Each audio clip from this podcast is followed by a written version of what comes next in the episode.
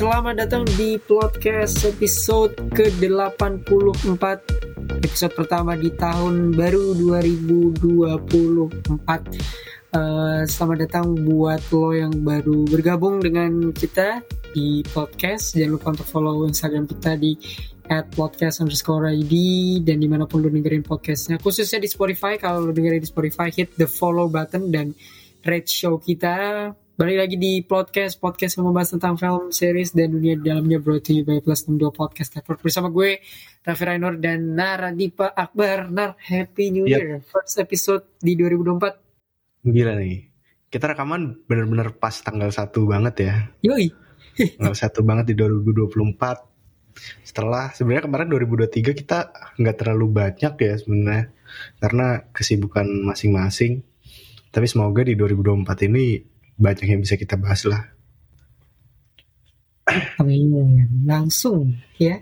Tanggal 1 kita langsung rekaman walaupun podcastnya sih bakal naik di uh, pertengahan pekan pertama Januari. But uh, Happy New Year buat yang dengerin podcast, uh, buat lo yang udah dengerin kita ataupun lo yang baru bergabung, selamat datang juga. Kali ini kita nggak akan bahas film ya? Maksudnya kita akan recap aja sih. Karena kan 2000 2024 ini kita kick off sama hal-hal yang kayaknya perlu kita bahas di tahun 2023 sama mungkin nanti di sesi terakhir kita akan ngomongin tentang kayak apa sih yang kita tunggu di tahun 2024 ini in terms of film atau series atau dunia-dunia lain. Tapi kita nggak berdua aja hari ini. Eh, Betul. kita di sama si paling si. Astagfirullahaladzim. Ada sorry. Ada Rifa. Halo. Halo, terima kasih udah diajak. Sebenarnya sih maksa sih ngikut. Tapi ya about time ya. Terakhir Anda pernah ngisi di sini eh, di episode apa ya? Apa Terakhir ya tuh eh, ngisi di episode udah lama sekali ya. Waduh, Udah lama banget. Dia nih pernah ber berjoin dengan apa namanya? berjoin. Berjoin. Eh, bergabung sama podcast tapi Mhm. terakhir di episode Everything Everywhere All at Once oh bukan sih? iya iya. Kayaknya sih. Oh iya udah Iya. lama banget. Everything Everywhere All at Once yang kemarin menang eh, Academy Award ngeborong Let's go. dan kita bahas di episode ke-71 kalau lu mau dengerin uh, Everything Everywhere All at Once. So, everything's good. How's your uh, 2023? Hmm. Ya, many up and downs, ups and downs. Seperti ya biasa aja cuma ya gitu deh. Tapi kalau secara media eh, kayak lagu, film, series, nah itu tuh berwarna banget sih Hmm. 2023 daripada yang lainnya. Oke, oke. Dan di situlah kita akan bahas tentang uh, dunia-dunia film ini ya. Cinema. Ba- Cinema tuh kayaknya di tahun ini ini banget ya. One. Apa namanya kayak bukan maksudnya kata cinema gitu. Oh, Iya gak sih tahun ini gak sih? enggak sih, enggak juga sih. Iya enggak sih? Eh, itu gara-gara yang meme-nya Martin Scorsese enggak Iya. sih? This is cinema. Kayaknya tahun ini sih meledaknya. Anyway, kita langsung mulai aja dengan eh, beberapa hal yang ingin gue tanyakan ke Nara dan Rea di sini sebagai penonton ya, Eh, penggemar film ke Rea dulu ya. Eh, gimana your eh, overall cinema experience in 2023? Banyak sekali film yang keluar di bioskop. Uh, how's your uh, experience watching di theater? Terutama di tahun ini ya, karena ini tahun pertama di mana pandemi udah dilepas statusnya, jadi uh, nggak ada restriction lagi di bioskop dan di series juga.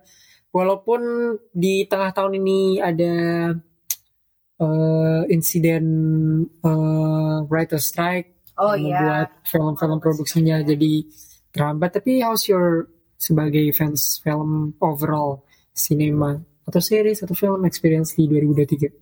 Hmm, karena studio studio tuh kan makin banyak ya apa namanya gelontorin project-project yang udah tertunda dari 2020 akhirnya dirilis atau yang eh, apa namanya Hmm. going terus di push lah ya Mhm. di push untuk apa namanya untuk rilis segera jadi banyak banget jadi eh, lumayan overwhelming sih karena overwhelming dan duitnya seret karena kayak eh gue pengen banget keep up with every releases gitu Hmm. kan jadi Benar banget. eh, Saya itu.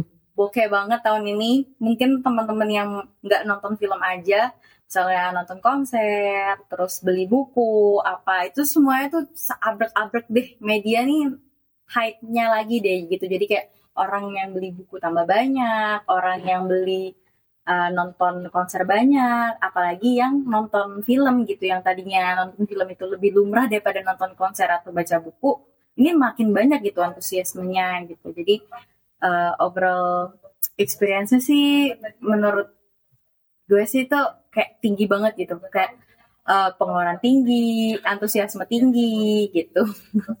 Jadi ya uh, positif sih jujur kalau 2023 ini. Kalau secara jumlah Iya, jumlah nih, jumlah. jumlah. Oke, kita ngomongin jumlah ya. Berapa banyak? Ini bioskop aja, mau dikonsider bioskop aja atau kayak semuanya? Semuanya aja. Semuanya aja ya. Bioskop. Berapa banyak film slash series yang lo tonton di tahun ini? Starting from January to December ya? Uh, kalau khusus yang rilis tahun ini aja ya? Iya. Khusus oh, yang rilis tahun ini aja. Oh. Khusus yang rilis tahun ini. Aduh, ngitung dulu dong saya banyak uh, nggak banyak sih kalau misalnya estimated number estimated aja. aja ya kayak paling 30 lah Damn. Oke okay, oke. Okay. That's a lot. Gak Cukup banyak. Iya, yang di bioskop Little Mermaid, terus Barbie, terus. Wah, ada yang nonton Little Mermaid di bioskop. Oh, nonton di bioskop jadi.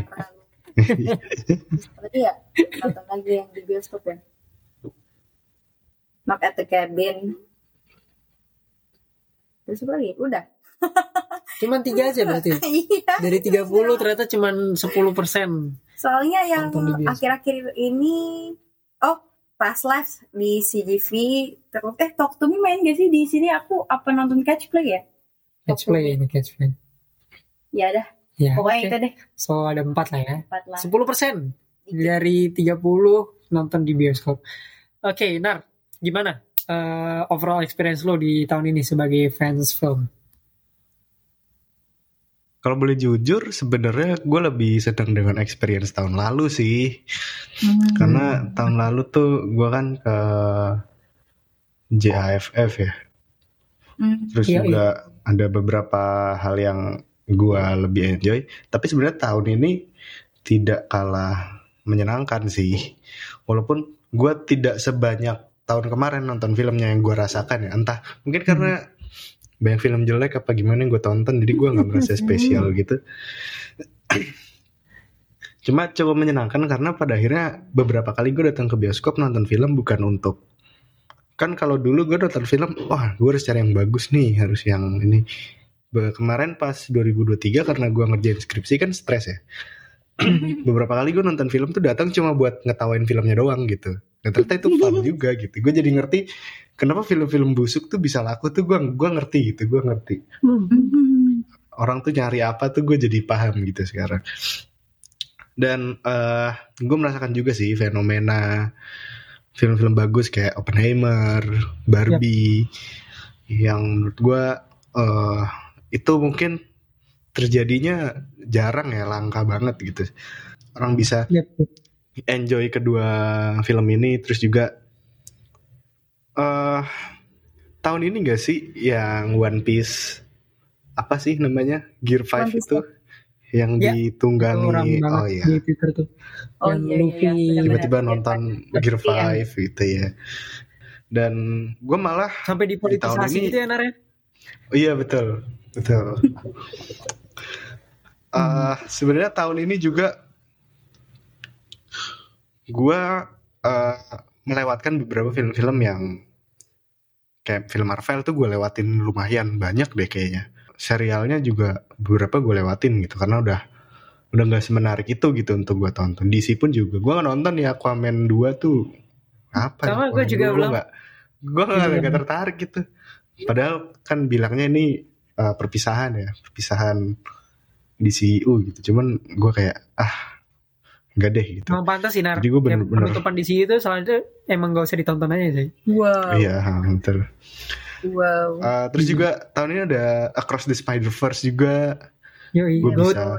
Gue gue lumayan banyak nobar sih sebenarnya di tahun 2023 itu karena teman-teman gue juga mungkin ya skripsi pada stres capek gitu jadi butuh asupan gitu walaupun di tengah asupan-asupan menyenangkan tetap dikasih film-film yang menurut gue wow gitu. Mengecewakannya wow gitu. Nanti nanti bisa kita bahas lah untuk yang Yap. itu. Cuma gue uh, selama 2023 cukup enjoy sih baik di bioskop ataupun di streaming ya karena di streaming pun beberapa juga cukup menarik. Di tahun ini gue merasa bahwa series yang gue tonton gak kalah menarik gitu dengan ada di bioskop entah karena yang di bioskop lagi kurang atau memang yang di streaming lagi bagus-bagus gitu Oke, oke. Walaupun secara number tuh sebenarnya streaming lagi kita sempat hampir bahas atau udah bahas ya Nar, kayak lagi sempat Mhm. ada turun-turunnya kan. Uh, Hmm. Disney itu uh, di Iya, pertengahan betul, betul. tahun bahkan uh, Writer Strike itu salah satunya uh, platform streaming kan yang jadi Iya. uh, alasan mereka ngedemo gitu. Jadi kayak uh, banyak sekali hal yang terjadi di tahun ini. Tapi sebelum ke yang lain, gue juga mau nanya tentang kuantitas menonton lu berapa nar? Berapa project yang lu tonton film atau series? Kalau lu nggak bisa ngasih angka pasti, lu mungkin boleh kasih estimate numbers tahun Wah. 2023. Ini untuk meng- mengukur seberapa sinetfil lu ya? Widih. waduh ada ininya ya ada standarisasinya gitu ya Iya, betul. Rapot-rapot. Kalau gua kalau gua pribadi sih sebenarnya gua nggak ngitung ya, mungkin 20 ke atas ada dicampur sama Oke. yang di platform streaming ya. Dan tahun ini gue merasa banyak dikasih konten Star Wars, jadi gue cukup enjoy sih soal itu. Kalau di milking mulu, tapi Iya. masih gue tonton gitu. Gue beli lagi gamenya, jadi ya emang kadang gue benci gitu, tapi ya gue suka. Mau gimana lagi? Love Gitu. relationship nih Nara sama Star Wars. Oh iya. Dia. Tapi ya udahlah, mau gimana lagi kan kalau udah emang fans ya kan. Iya. Ada fans Betul, DC itu betul. tetap nonton Tapi, ceri- tapi ceritanya membaik loh. Apa nih ceritanya Ahsoka? membaik loh. Gue Ahsoka Mandalorian, Mandalorian season 3 gue ngerasa milkingan Star Wars di tahun ini jauh lebih baik daripada trilogi 789 ya. Jauh Hmm. jauh kualitasnya. Anda sendiri bagaimana? Oh saya sendiri eh, cukup baik ya eh, tahun ini. Lebih banyak ke bioskop dibandingkan 2-3 tahun terakhir combine. Hmm. Lebih banyak ke bioskop sih gue dibandingkan eh, menghabiskan waktu di streaming platform. Karena pulang kerja terus kayak boring, Udah punya duit. udah punya duit terus kayak eh nonton film aja gitu nonton bioskop beberapa kali sih Eh, lebih banyak nonton bioskop daripada nonton eh, di streaming platform bahkan nggak nonton series kalau bener-bener nggak invested waktunya untuk series gitu jadi eh, lebih banyak menonton di bioskop karena restrictionnya udah dicabut dan orang-orang lebih banyak yang ini aja sih. 20 film kayaknya Bro, udah menga- menghitung dengan series kali film dan 50 series. ribu. Waduh. Waduh, enggak dong. Yang di bioskop tuh kayak 12 film. Oh. Itu such a good number for me personally. Iya. Biasanya kayak 5 setahun, sekarang kayak 12. Ya berarti kayak sebulan satu film lah. 5 itu pun superhero mulu ya. Iya, biasanya 5 superhero doang ya kan. Sekarang udah nonton film-film yang jelek. Justru yang jelek superhero musim ini. Bro. Oh, Iya majority betul. Setuju setuju. Tapi kita akan bahas nanti deh disappointmentnya. Cuman ya itu tadi eh, angka-angka dari gue Nara dan Rea. Eh, I mean, it looks pretty solid. Berarti angka kita nggak tahu ya kayak average bisa dibilang Cinefil tuh berapa ya? Buset minimal ada yang nonton. satu tahun tuh eh, kalau di letterbox tuh dia nggak input kayak 300 itu udah termasuk sinema yang tidak diketahui underground underground film-film dokumenter. Tapi bisa jadi dia kan emang kerjanya untuk Iya emang biasanya Itu. kayak gitu. Iya. Atau suka datang ke kayak festival Oh. film. festival film tuh podcast tahun lalu tuh ya Nara sempat ke.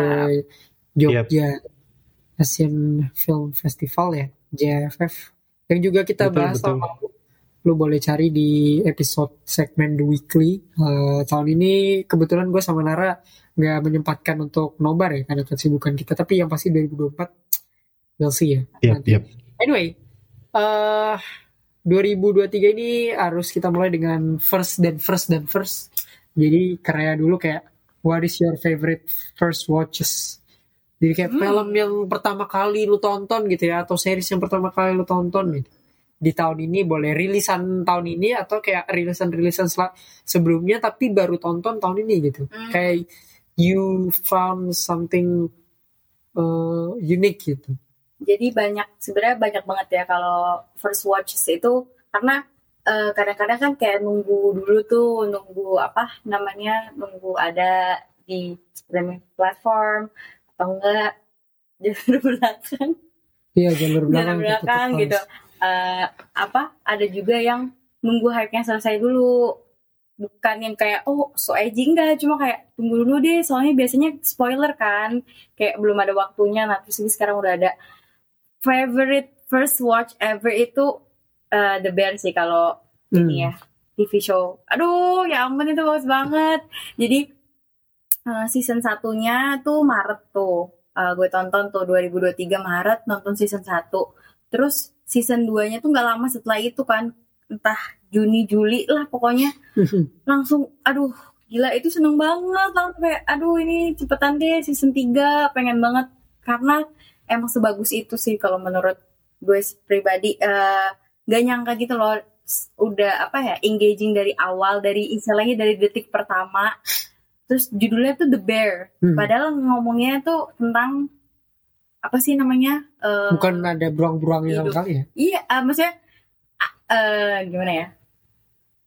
Nggak ada sih, maksudnya literally tentang beruang enggak ini tentang istilahnya si personanya si The Bear ini ada panggilan gitu loh, panggilannya si eh, ini utamanya tuh Bear gitu. Kayak Bear itu sebenarnya kayak sayang atau apa gitu kan kalau di situ.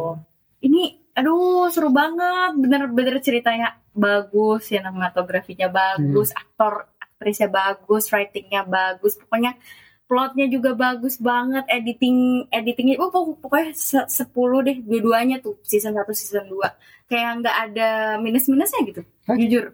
Tuh itu itu untuk series. Kalau untuk film banyak banget sebenarnya eh, kayak ah, waktu itu di movie kan jadi waktu bulan Januari itu dapat ada eh, di streaming platform movie itu eh, Mubi. itu Denger ya, Bobby? apa namanya eh, dia tuh ada program apa gitu kayak tiga bulan atau berapa itu murah gitu ada potongannya. Dan itu ketemu di Twitter. Jadi film Twitter tuh pada nge-share itu semua.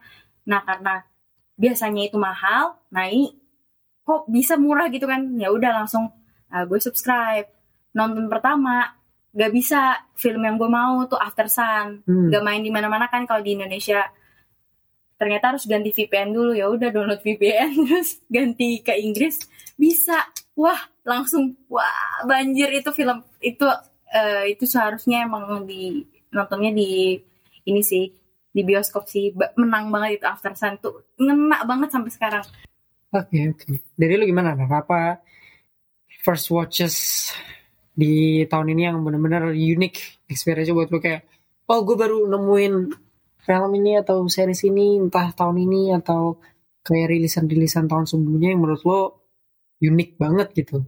lebih kayak gue baru menyelesaikannya tahun ini itu eh Finland Saga sih Oh, Gua- anime. itu anime by the way iya Finland Saga tuh bener-bener film yang di eh, serial serial anime di mana season 1 itu isinya dendam perang bla bla bla bla bla nah season 2 itu bercocok tanam sama kayak development karakter jadi karakternya udah dia udah nggak punya musuh. Terus dia udah kehilangan arah tujuan terus membangun lagi apa yang harus dia lakukan di kehidupan dia ketika dia sudah mulai eh, beranjak lebih tua. Ah itu menurut Mhm. gua bagus banget sih bagus banget. Jadi eh, walaupun terlihat kebanting tapi gue malah suka gitu. Bahkan banyak orang yang mungkin karena sukanya perang-perang ribut-ribut. Banyak orang nggak suka season 2 karena season 2 banyak eh, ngobrol banyak bertani banyak berpikir gitu tapi malah gue merasa menariknya tuh di season 2 karena season 2 yang bikin karakter developmentnya tuh kerasa banget gitu gue jadi jatuh cinta gitu dengan serial Ci. ini gitu Jadi tontonlah Vinland Saga teman-teman daripada nonton anime-anime nggak jelas Yoi. lu bisa Emang nonton ada ya ini. anime nggak jelas? Wah, jangan dong, jangan dong. Ini diserang ya. Bilang Kaisen Serial-serial- Fighter aja diserang kok. Mau lagi. Serial-serial banyak yang gue enjoy sih, Mandalorian, terus juga Invincible walau setengah gue enjoy. eh dan beberapa lagi. Sebenarnya ada juga yang pengen gue tonton tapi belum gue tonton juga sampai hari ini. Eh, tapi mungkin akan gue bahas lagi nanti di 2024. Terus kalau film, gue nggak banyak lagi nonton film sejujurnya. Tapi gue suka banget dengan experience nonton Oppenheimer sih dan juga Hmm. Barbie. Kedua itu Setuju. experience yang mengobati gue setelah gue nonton itu setelah The Flash ya. Iya oh betul. ya setelah setelah The Flash. Betul. Maaf ya, maaf ya. Iya, nggak apa-apa. Habis itu flash lagi tuh. Bener-bener. Jadi The Flash itu gue keluar bioskop bete kan. Hmm. Apa ini gitu. Gue jadi memusuhi Andi Musyati gara-gara The Flash. Terus habis itu terobati dengan Oppenheimer sama Barbie gitu. Yang di mana Oppenheimer ngasih experience, Barbie ngasih cerita gitu. Itu yang menurut gue, wah gue suka banget gitu. Jadi Oppenheimer yang kembali lagi gue bisa merasakan. Dulu kan gue pernah bilang gue nonton Dune itu kursi bioskop getar gitu Hmm. karena musiknya dan juga quality soundnya tuh bagus banget. Gue rasain lagi di Oppenheimer gitu. Dan di Oppenheimer gue nonton di bioskop yang agak bagusan. Jadi bener-bener kerasa banget. Sayangnya pas nonton Barbie di bioskop layarnya agak kotor jadi gue nggak akan bahas eh, kualitas gambarnya.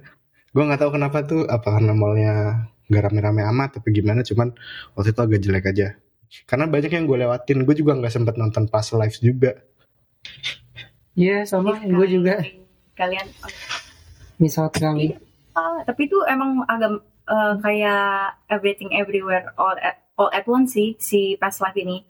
Nariknya susah. Jadi eh, si CBI Pictures kalau nggak salah yang si distributornya yang di Indonesia itu ngasih kayak tanggal tuh segini. gitu. Jadi kita udah expect gitu. Past Life tuh bakal segini, tanggal segini.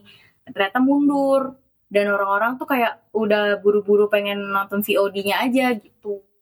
Jadi tahan tahan tahan bentar lagi bentar lagi gitu jadi emang jadi apa ya kayak kejar-kejaran gitu dan dia juga nggak lama juga di Ya. bioskop iya di bioskop nggak lama kan jadi ya udahlah udah kelewat Tapi di gitu. TikTok rame banget sih pas live itu.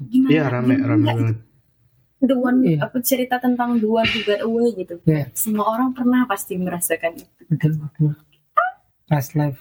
Eh first watches. Ini gue ada pengalaman first sih, tapi sebenarnya bukan kayak film pertama yang ditonton gitu. Hmm. Eh, tapi sebelum ke situ kayak ada satu film pendek. Kemarin tuh Nara pas kita episode eh, spesial Idul Fitri, itu tuh kita ngebahas tentang A Winner, eh, film pendek di episode 70. Itu tuh kita nonton di salah satu aplikasi Fitzy. Hmm. Itu ternyata banyak iya banget banyak banyak. film pendek di situ yang mungkin orang-orang belum pernah nonton sebelumnya. Dan gue tuh nonton kayak dua film yang A Winner ini sama satu film lupa apa eh, tentang berkebun gitu. Bagus banget film-film pendek yang eh, mungkin gak rilis di YouTube ya kayaknya. Tapi eh, ya people just need to know aja dari berbagai macam negara dan Iya. diproduksi dengan sangat baik gitu. Kayak A Winner itu yang kita bahas di episode 70 itu bagus banget gitu filmnya. Yang Betul, ngomongin betul. tentang eh, sulitnya perempuan gender juga kan. kebebasan gitu. Jadi kayak fitzy itu bagus tuh. Gue sama Nara merekomendasikan. Kalau emang lu malas nonton film-film mainstream gitu ya film-film yang kayak gini sih. Iya, bagus. Slice slice of life gitu. Terus selain A Winner eh, ada pengalaman pertama nonton di eh, bioskop yang tempat duduknya tuh bisa kayak tiduran gitu. Oh iya? Di CGV nonton Spider Verse Widih. pertama kali tuh. Itu efek salah pesan kan ya? Salah pesen tuh. Ke gue cek itu. FX FX Sudirman. Gua ya namanya orang kayak dingin cuy itu. Bisa ngecas juga bisa ngecas Iya. lagi ada port ininya USB-nya norak dikit sih cuman kayak bener-bener tau gak sih kursinya tuh kayak kursi dokter gigi Iya iya. jadi setting Iya, sambil bisa di- ditekan reclining seat Untuk kan. Spider Verse ya. Untung benar. itu dia gue kayak gue bersyukur banget ya. Fun fact tiketnya tujuh puluh lima ribu. Eh, bersyukur banget kayak gila ini untuk dihabiskan untuk Iya, Spider Verse. Jadi nggak nggak berasa Iya tujuh puluh lima ribu itu nggak berasa. Seneng ya kayak wah gitu. Coba kalau digunakan kepada film-film yang tidak sepatutnya gitu, tidak pantas untuk dikeluarin itu. Fast X. Fast X oke lah, Oh. Fast X oke lah. Maksudnya kan menghadirkan kayak visual. Kayak ada pokoknya film yang mengecewakan banget lagi.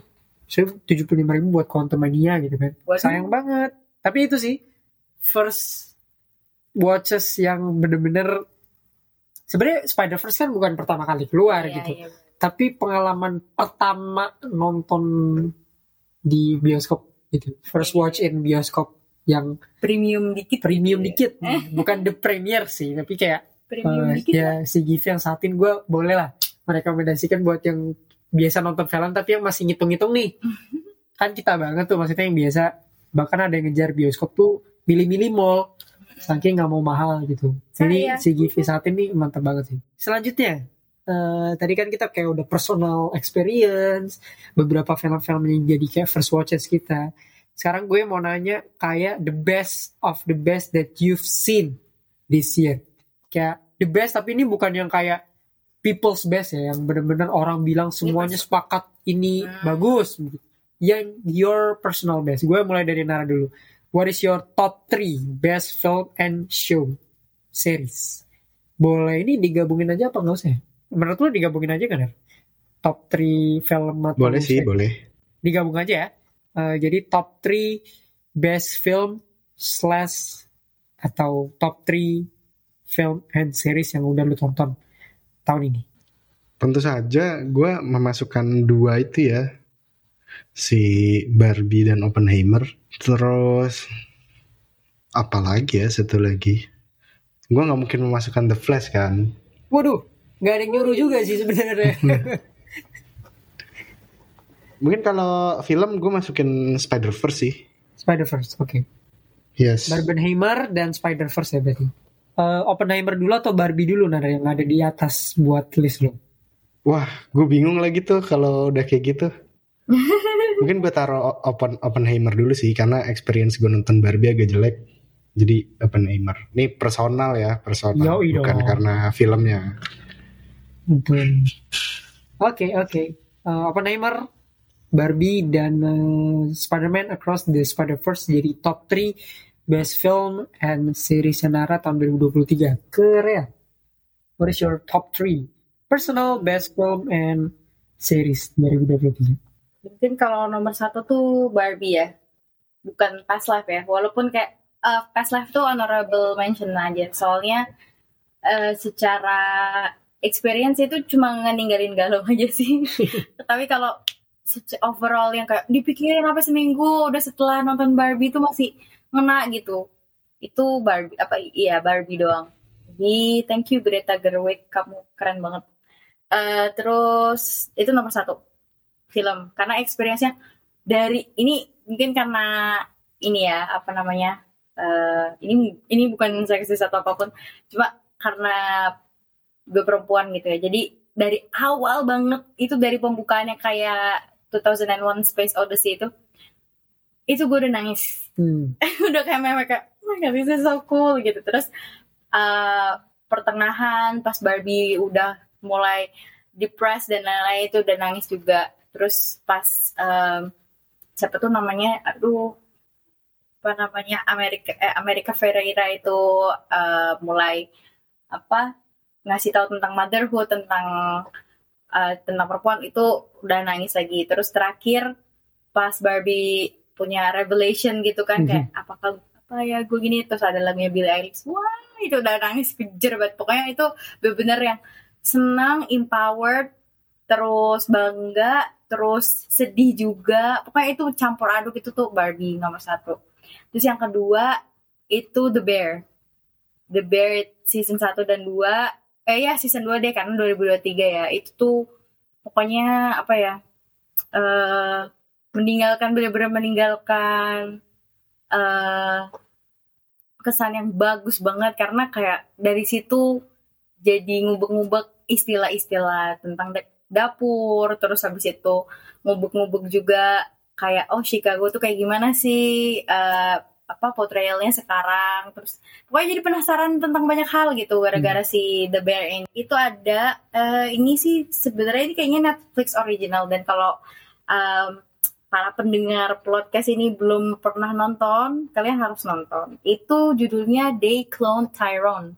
Yang main itu si John Boyega hmm. terus Teyona Paris sama Jamie Foxx. Mereka okay. bertiga tuh kayak uh, protagonisnya nggak bisa giveaway banyak-banyak kalian harus tonton. Kalau kalian suka 70s 60s uh, stylized film terus cerita-cerita tentang science fiction yang apa ya uh, era-era space space age gitu pokoknya ini tuh nostalgic banget. Ini production baru tapi ini sangat menurut gue ini sangat original tapi juga paying homage to film-film sebelumnya yang menginspirasi mereka. Itu bagus banget bagus banget. Dan surprisingly itu kayak pas buka Netflix kayak ini apa ya?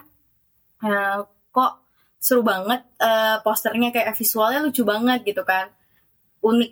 Terus pas uh, udah deh nggak bisa diomongin pakai kata-kata. Itu bagus menurut uh, menurut gue tuh pribadi kayak kar bagusnya tuh karena ini loh elemen of surprise-nya yeah. gitu kan gue nggak expect uh, film ini untuk apa ya uh, ngasih kejutan-kejutan yang oh ini tuh produksi Netflix loh gitu kayak ini tuh harusnya main di teater yang banyak dan ini harusnya karena ini kan uh, apa ya uh, tentang apa ya predominantly tentang cerita tentang black experience gitu. Yeah. Nah itu itu yang membuat uh, gue tuh lebih kayak wah uh, new experience lah gitu bagus. Oke okay, oke. Okay. Gitu. Barbie, The Bear, sama, sama Clone Tyrone. Netflix original ya. Untung udah nonton Netflix nanti nonton ah rekomendasi-rekomendasi ini. Uh, top 3 buat gue pribadi sih I'm gonna go with Oppenheimer. Ah sorry, Across the Spider-Verse as the top top. Untuk film animasi ini nyayur banget sih di tahun ini. There's so many animation movie yang nggak cuma ngasih cerita yang oke okay dan animasi yang berkualitas, tapi juga bener-bener uh, kasih segala hal-hal gitu. Mario Bros, Spider-Verse, walaupun si siapa nar namanya uh, Puss in Boots itu kayak di akhir tahun lalu, mm, yeah. tapi kan kalau oh, yeah. 65 tahun terakhir ya kita dapat quality animation lah. Uh, banyak banget sih animasi-animasi berkualitas kayak The Boy and the Heron. Tapi ya out of those animation movie sih Across the Spider-Verse tuh indah banget. Karena saya menonton di di saya lagi di bioskop yang layarnya besar sekali. Jadi kayak keren banget, amazed banget dari awal sampai terakhir tuh amazed banget. Apalagi melihat Miguel. Hmm, keren banget. Miguel O'Hara dan uh, siapa namanya? Miles Morales. So cool, so cool. Across Spider-Verse emang film yang kayak bagus banget di bioskop sih. Gila, indah banget gitu, indah gitu. Keren, indah dan keren gitu. Kan biasanya ada film yang indah doang, hmm. ada keren doang. Spider-Verse tuh indah dan keren gitu. Jadi yang gonna yang top buat gue. Oppenheimer kedua uh, itu film yang I wish I could see again in the theater for the first time. Karena I don't know kayak Oppenheimer tuh untuk dilihat kedua kali will not feel the same as the first. Tapi first time watching Oppenheimer tuh tense sih. Keren banget semua muanya dan kebetulan nonton di bioskop yang beda ya sama Spider First. Tadi ini agak kecilan dikit tapi kayak center gitu nontonnya. Jadi kayak felt good lah at least. IMAX No, ya. Cinepolis sayangnya, sayang banget. Uh, nomor tiga, mungkin buat penonton MCU ini cukup uh, eh, common ya hmm. untuk menjadi film terbaik mereka. Guardians of the Galaxy film ketiga. I think it's a oh. perfect ending untuk mereka dan satu-satunya project film MCU yang punya kelas beda sih dibandingkan yang lain. Di phase yang setelah Endgame ini saya uh, Guardians of the Galaxy uh, Volume 3 gokil. Honorable mentionnya adalah Us sebagai serial. Itu sih. Oke, okay, uh, eh, kita udah dengan personal best. Tapi sekarang di sini gue mau kayak ngomongin yang personal favorite sampai ada di level underrated. What is your underrated pick dari film atau series di tahun ini. Nar, uh, starting from you, ada gak sih film yang bener-bener personal favorite buat lu sampai ada di level kayak underrated yang mana orang-orang tuh nggak rated highly tapi lu suka banget gitu sama film ini? Oh ini sih baru keluar tapi gue ngerasa mungkin di Indo ya di Indo uh, hype-nya nggak terlalu gede banget tuh uh, ada Pluto judul animenya. Oke. Okay. Itu kayak apa ya? Kayak dulu tuh kalau ada robot anak kecil apa sih namanya animenya? Astro Boy. Astro Boy. Astro Boy. Iya, yeah, Astro Boy tapi lebih deep ceritanya uh, vibes-nya agak lebih berbeda aja gitu, lebih gelap dan segala macam tuh gue menurut gue itu gila sih, bagus banget kualitas animasinya juga bagus waktu itu gue nggak terlalu ekspektasi gimana gimana karena wah keluarnya di Netflix gitu kadang-kadang soalnya kalau keluar di Netflix kan ya TTA ya tapi ternyata bagus banget gitu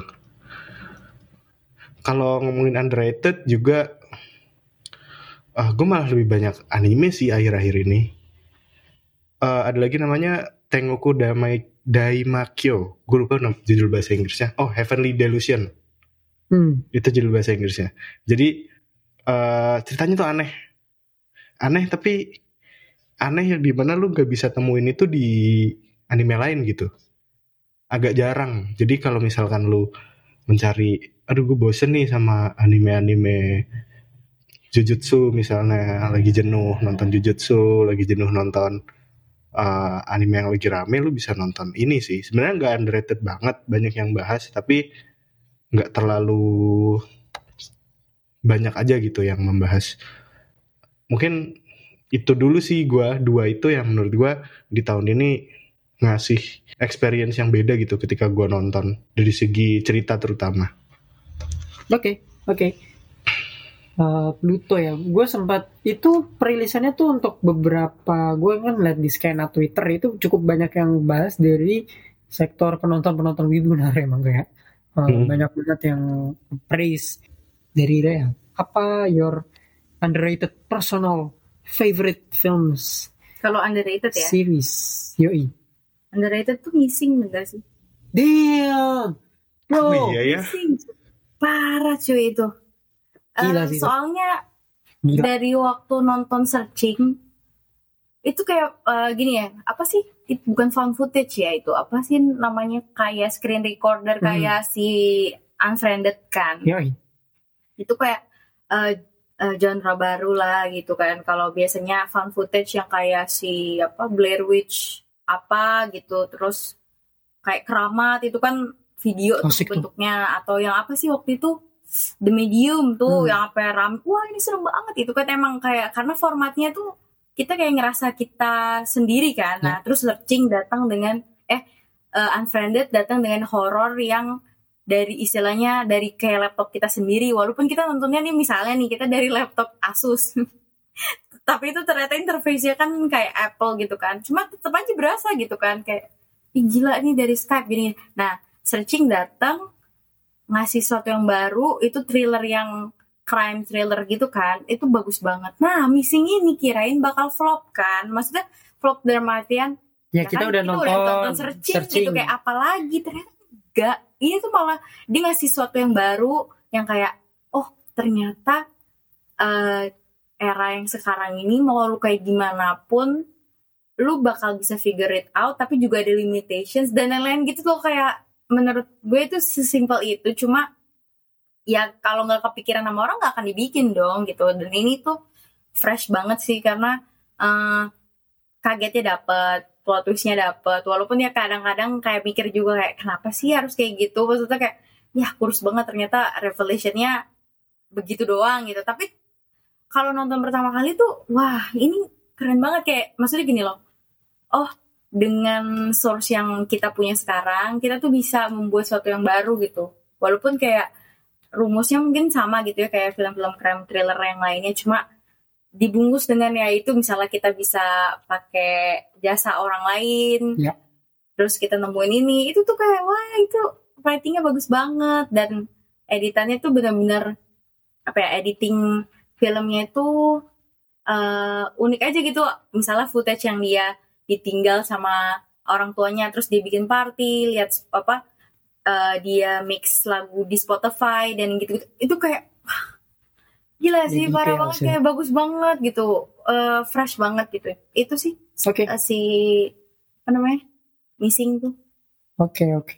I'm gonna say Gen V, Hmm. uh, serial spin-offnya The Boys, yang tidak serame The Boys ternyata. Nggak tahu, padahal ini serial yang untuk Gen Z ya, karena mengambil judul-judul yang mirip ya, Gen V, Gen Z. Untuk Gen Z ini relate banget harusnya ya. Hmm. Kalau lu mau nonton serial yang urakan, tapi masih bis- tapi yang relatable sama Woke. kehidupan sosial media, wokeism sama kayak kehidupan kampus, Gen V tuh ini banget eh, beririsan banget sama kehidupan kita sekarang gitu. relatable banget Heeh, kalau tadi kalian kan kayak Nara dengan slice of life, lo dengan yang kayak em, apa namanya eh, missing tadi yang lebih crime. Kalau Gen V tuh lebih relatable sama anak muda sebenarnya. Hmm. I don't know kenapa serial ini tidak se-booming itu walaupun pas kemarin penayangannya tuh dia ngiklan di mana-mana ya. Hmm. Di Sarinah, di Bundaran HI, di Blok M, di, Di Bundaran Senayan. STC Senayan. Tapi I felt like the the vibe terutama di Indonesia tuh tidak sebesar itu. Walaupun gue tahu banyak yang nonton juga tapi felt like Gen V tidak mendapatkan reception sebesar The Boys sih. I guess. Seharusnya mereka uh, deserve untuk lebih banyak diomongin banyak yang iklan eh, yang masang adboard di Jakarta terutama itu malah nggak dapat reception yang cukup itu. The Extraction oke lah karena kan mungkin faktor pemain dan filmnya yang udah sequel yang kemarin kan rame banget di Indonesia sendiri tapi the rest termasuk Gen ini nggak begitu sih. Kita ngomongin disappointment di tahun ini gitu sebagai penonton film.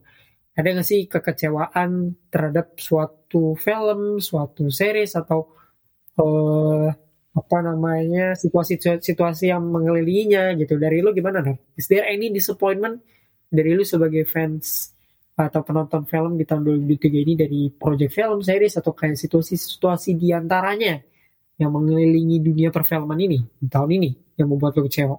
Mungkin gue taruh belakang lah yang bombastis-bombastis itu. eh awal-awal gue akan sebut Shin Kamen Rider. Oke. Itu kan tahun ini ya. Jadi, jadi gua dan Ojan, kalau Ojan mendengarkan eh, episode ini, itu sering banget bahas Hideaki Anno. Anno itu kan sutradara yang kita sering tonton filmnya eh, Evangelion, Shin Hmm. Godzilla, Shin Ultraman, dan kali ini dia bikin Shin Kamen Rider. Shin Kamen Rider tuh kayak eh Kamen Rider yang aw, nyer- nyeritain Kamen Rider yang awal banget kalau gue tidak salah. Dan Shin ini kan project project di mana Shin itu dengan budget yang lebih besar, lebih serius, lebih mungkin taste-nya Ano kayak kemarin Shin Ultraman tuh udah fully CGI gitu, udah bukan Ultraman dengan kostum-kostum sah-sahnya dia nggak ada gitu. Jadi bahkan Ultraman tidak bersuara gitu. Hmm. Eh, sayangnya prestasi itu nggak bisa ditunjukin di Shin Kamen Rider gitu. Nggak jelek, tapi gue bisa bilang ini KKM-nya Ano lah. Jadi ini udah batas banget lah kalau misalkan lu ngasih nilai itu paling jelek eh, 60 gitu. Ini mungkin 65 atau 63. Bener-bener eh, gitu aja gitu. Nggak ada yang bikin gue terkesima kayak pas nonton Shin Ultraman atau kan masterpiece-nya Shin Godzilla ya. Shin Godzilla tuh bener-bener bagus banget tapi ketika gue nonton Shin Kamen Rider tuh kayak kalau gue list mungkin yang paling bawah sih dari karya-karyanya Ano. Tentu saja ya, tentu saja The Flash. Waduh. Kenapa lu kecewa? Kenapa Nar? Emang ada yang nggak kecewa? Kan pertanyaannya itu. Entah karena ekspektasi kita memang film-filmnya jelek sih tapi selain filmnya jelek ekspektasi kita yang menurut gua terlalu tinggi aja gitu. Kita kan berharap bahwa oh The Flash ini akan uh, mengunjungi multiverse tabrakan multiverse kayak harapan gua adalah apa sih eventnya The Flash tuh? Dia Flashpoint Paradox kan? Itu malah tidak terjadi gitu. Terus tiba-tiba memunculkan eh si sebenarnya Michael Keaton bagus di situ mainnya kayak enjoyable gue suka ada dia cuma poin the yang only good memunculkan thing lah ya. Michael The Keaton tuh thing dari The Flash tuh Michael Keaton doang.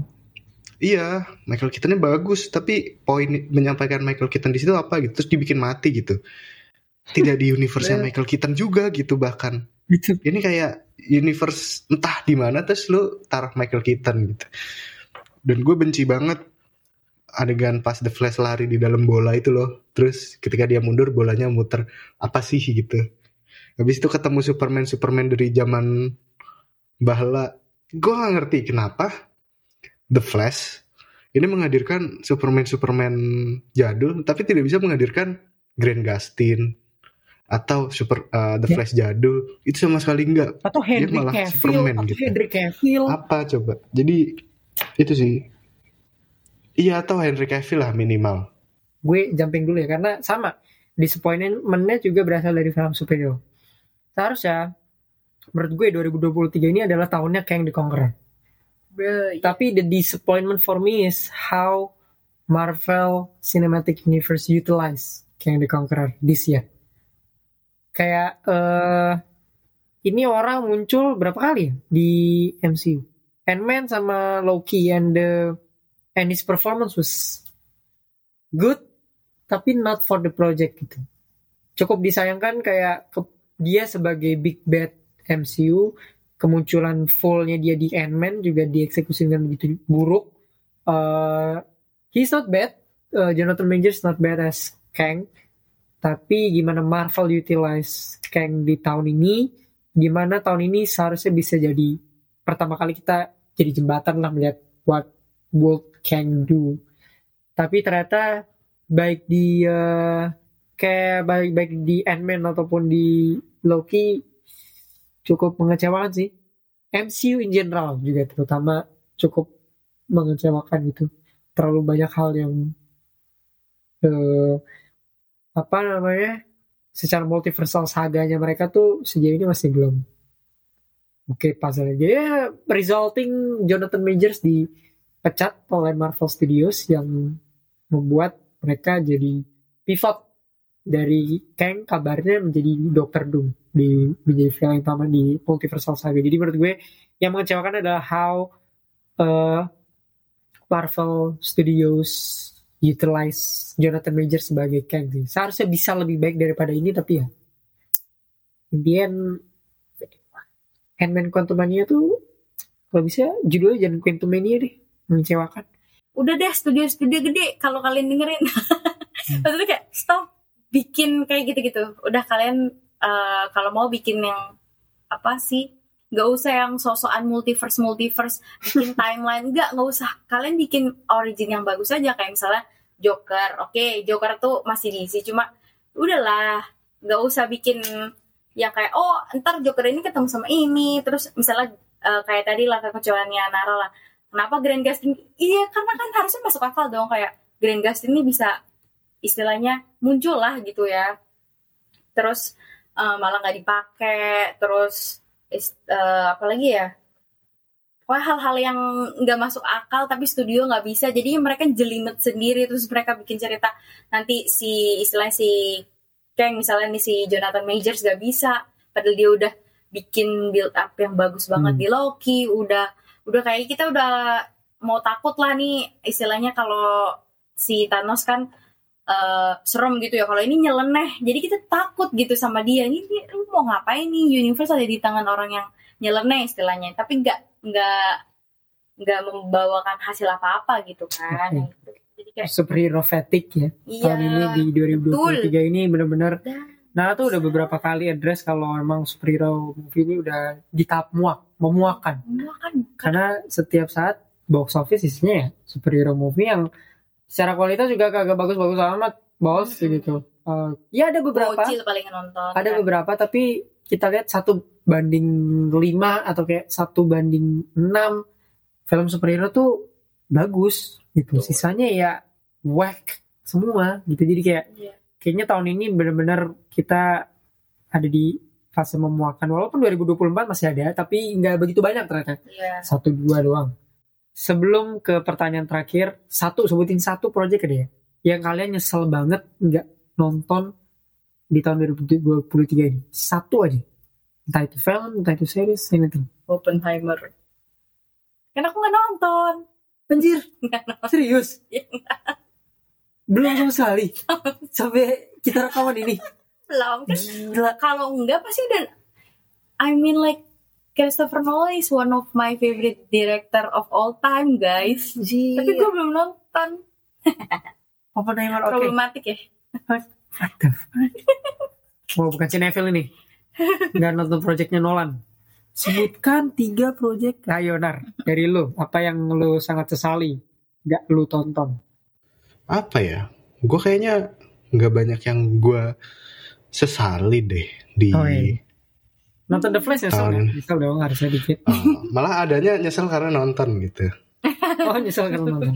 Oh iya, bener deh. Oke, oke. Fast and Furious lu nonton gak sih? Gue nonton, gue nonton. Oh, nonton ya? Oh, Iya. nyesel juga tuh nonton masih ya.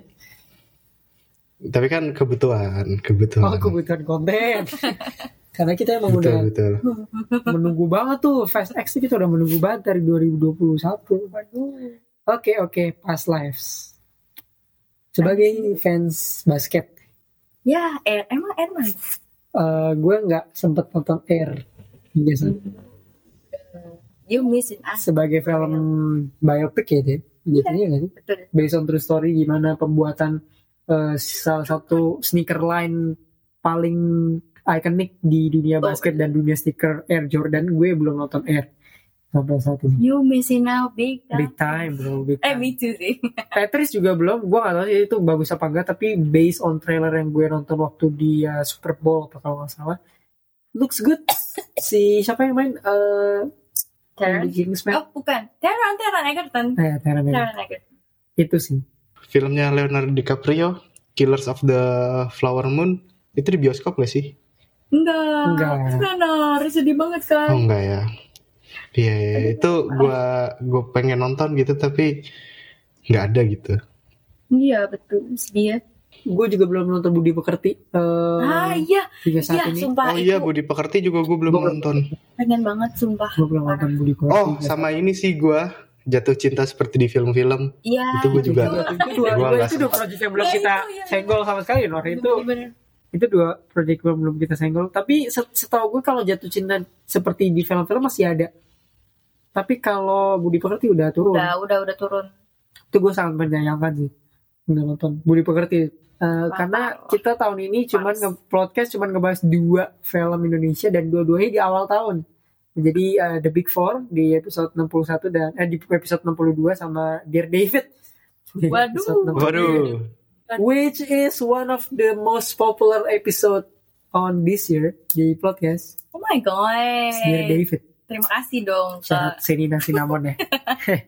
Eh, to close up, kita udah ngomongin 2023. What is your untuk 2024? 2024 banyak sekali upcoming upcoming project. Film Indonesia lah, film superhero lagi lah, dikit. Sama beberapa box office box office potential box office movies yang akan keluar di tahun 2024. Gue krea dulu. Eh, ngomongin 2024, what is your most anticipated project in 2024?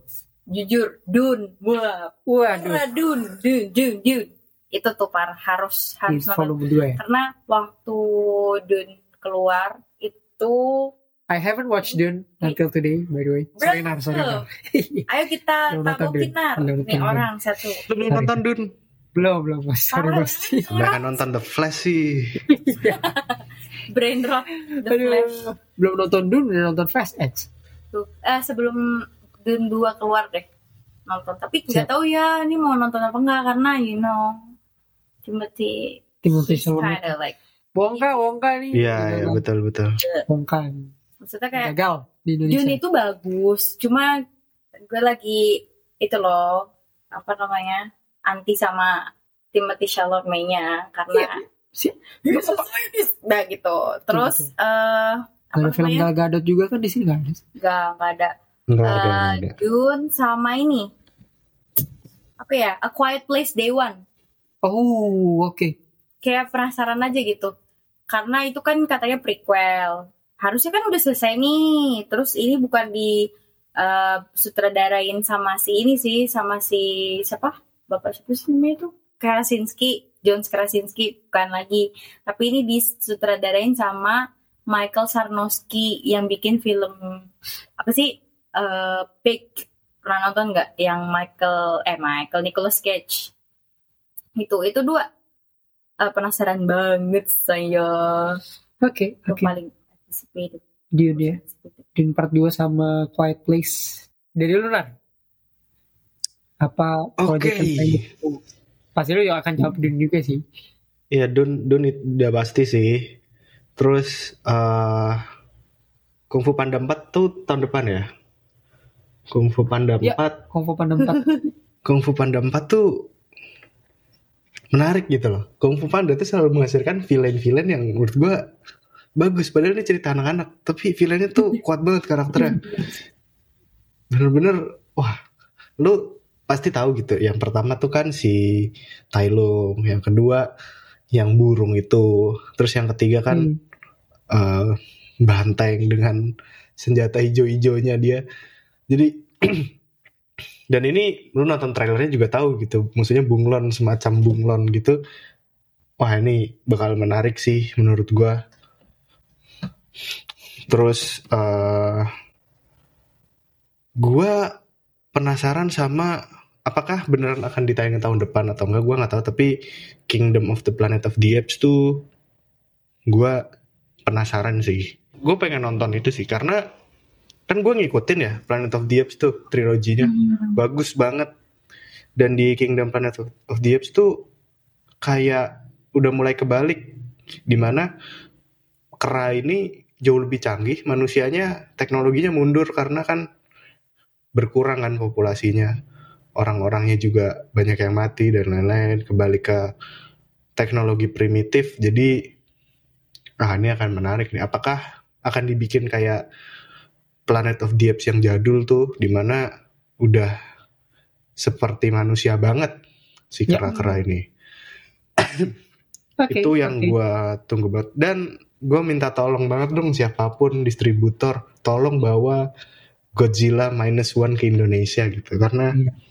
Udah lewat di TikTok ada spoiler spoiler nggak diturun-turunin ke sini. Jadi tolonglah karena reviewnya bagus orang bilang ini mungkin uh, experience yang paling beda. Jadi harap dibawa ke sini gitu. Karena biasanya agak telat banget kalau Indonesia tuh film-film kayak gini. Oke, oke.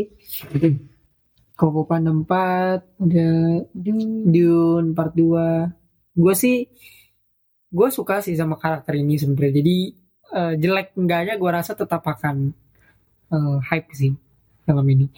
Eh Madam Web eh sorry.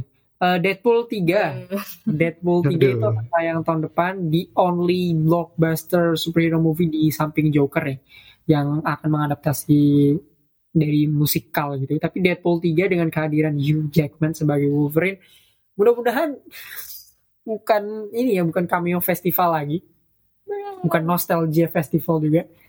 Eh I really like Deadpool di 1 2. Jadi mudah-mudahan yang ketiga nih nggak jadi project yang kayak ya nostalgia merchant aja Hmm. mudah-mudahan karena gue suka banget Ryan Reynolds sebagai Deadpool is one of the perfect cast di apa namanya superhero eh, comic book movie history lah setuju setuju sama ada satu film yang gue udah nonton nih teasernya waktu itu kalau nggak salah udah dibahas nih di The Weekly atau belum ya tapi film directed by eh sutradara Parasite Bong Joon Ho Oh, Mickey dan dimainkan sama Robert Pattinson Mickey Seventeen.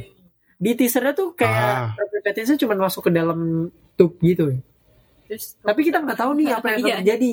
Kita nggak tahu banget. Jadi karena melihat orang-orang di dalamnya, ya, ada Mark Ruffalo juga, eh, ada Stephen Yeun, eh, orang-orang yang gue cukup kenal sih. Jadi kenal kayak tuh. Mickey Seventeen ini oke lah. Belum tahu sih tanggal rilisnya kapan ya. Cuman seems to be good. Seems to be good. Kayaknya kalau Bong Joon Ho itu ba- bakal di ini deh, ditaruh di Juni Juli deh kayaknya. Oh. Oke oke, lumayan panjang filmnya 139 menit, bro. According to Letterboxd. Itu aja paling dari episode ke-84 sekali lagi kita ucapkan Happy New Year dan kalau lo mau nonton film yang belum kesampaian mungkin dari apa yang kita barusan rekaman bisa menjadi referensi-referensi terbaik buat kalian. So gue Refrainer bareng Narin Pakbat dan Rea Riva. Terima kasih udah dengerin podcast edisi awal dan akhir tahun. Eh, di mana kita ngomongin tentang film-film 2023, experience-experience menarik, dan yang terbaik-terbaik, terburuk-terburuk, dan paling mengecewakan dari 2023. Enjoy your year. Sampai ketemu di episode-episode selanjutnya di tahun 2024. Have a great week and have a great short holiday. See you guys in the next episode. Jangan lupa untuk follow podcast underscore ID di Instagram to know more about our podcast. Follow kita juga di mana pun lo dengerin. Kalau di Spotify, hit the follow button dan rating podcast. Sampai ketemu lagi di episode 85. Woo. Cheers.